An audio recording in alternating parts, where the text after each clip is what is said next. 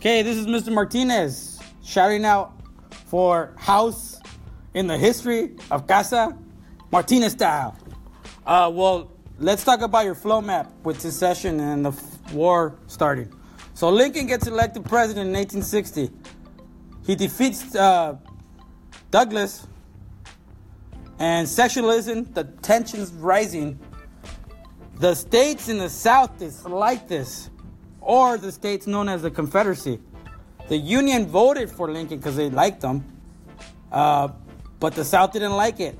The first state to leave was South Carolina, led by other states like Texas, Louisiana, Mississippi, Alabama, Florida, and Georgia. The reason they left, the theory that they came up with, is that their states' rights were being uh, improperly unjustified, so they were using it to justify their secession. Lincoln's response to this was that the South was not going to be allowed to secede and they were going to enforce USA law. They vowed to punish the South by holding their property. This didn't stop the South from seceding. In South Carolina, the Confederates attacked Fort Sumter, which is marked as the beginning of the Civil War. Peace out.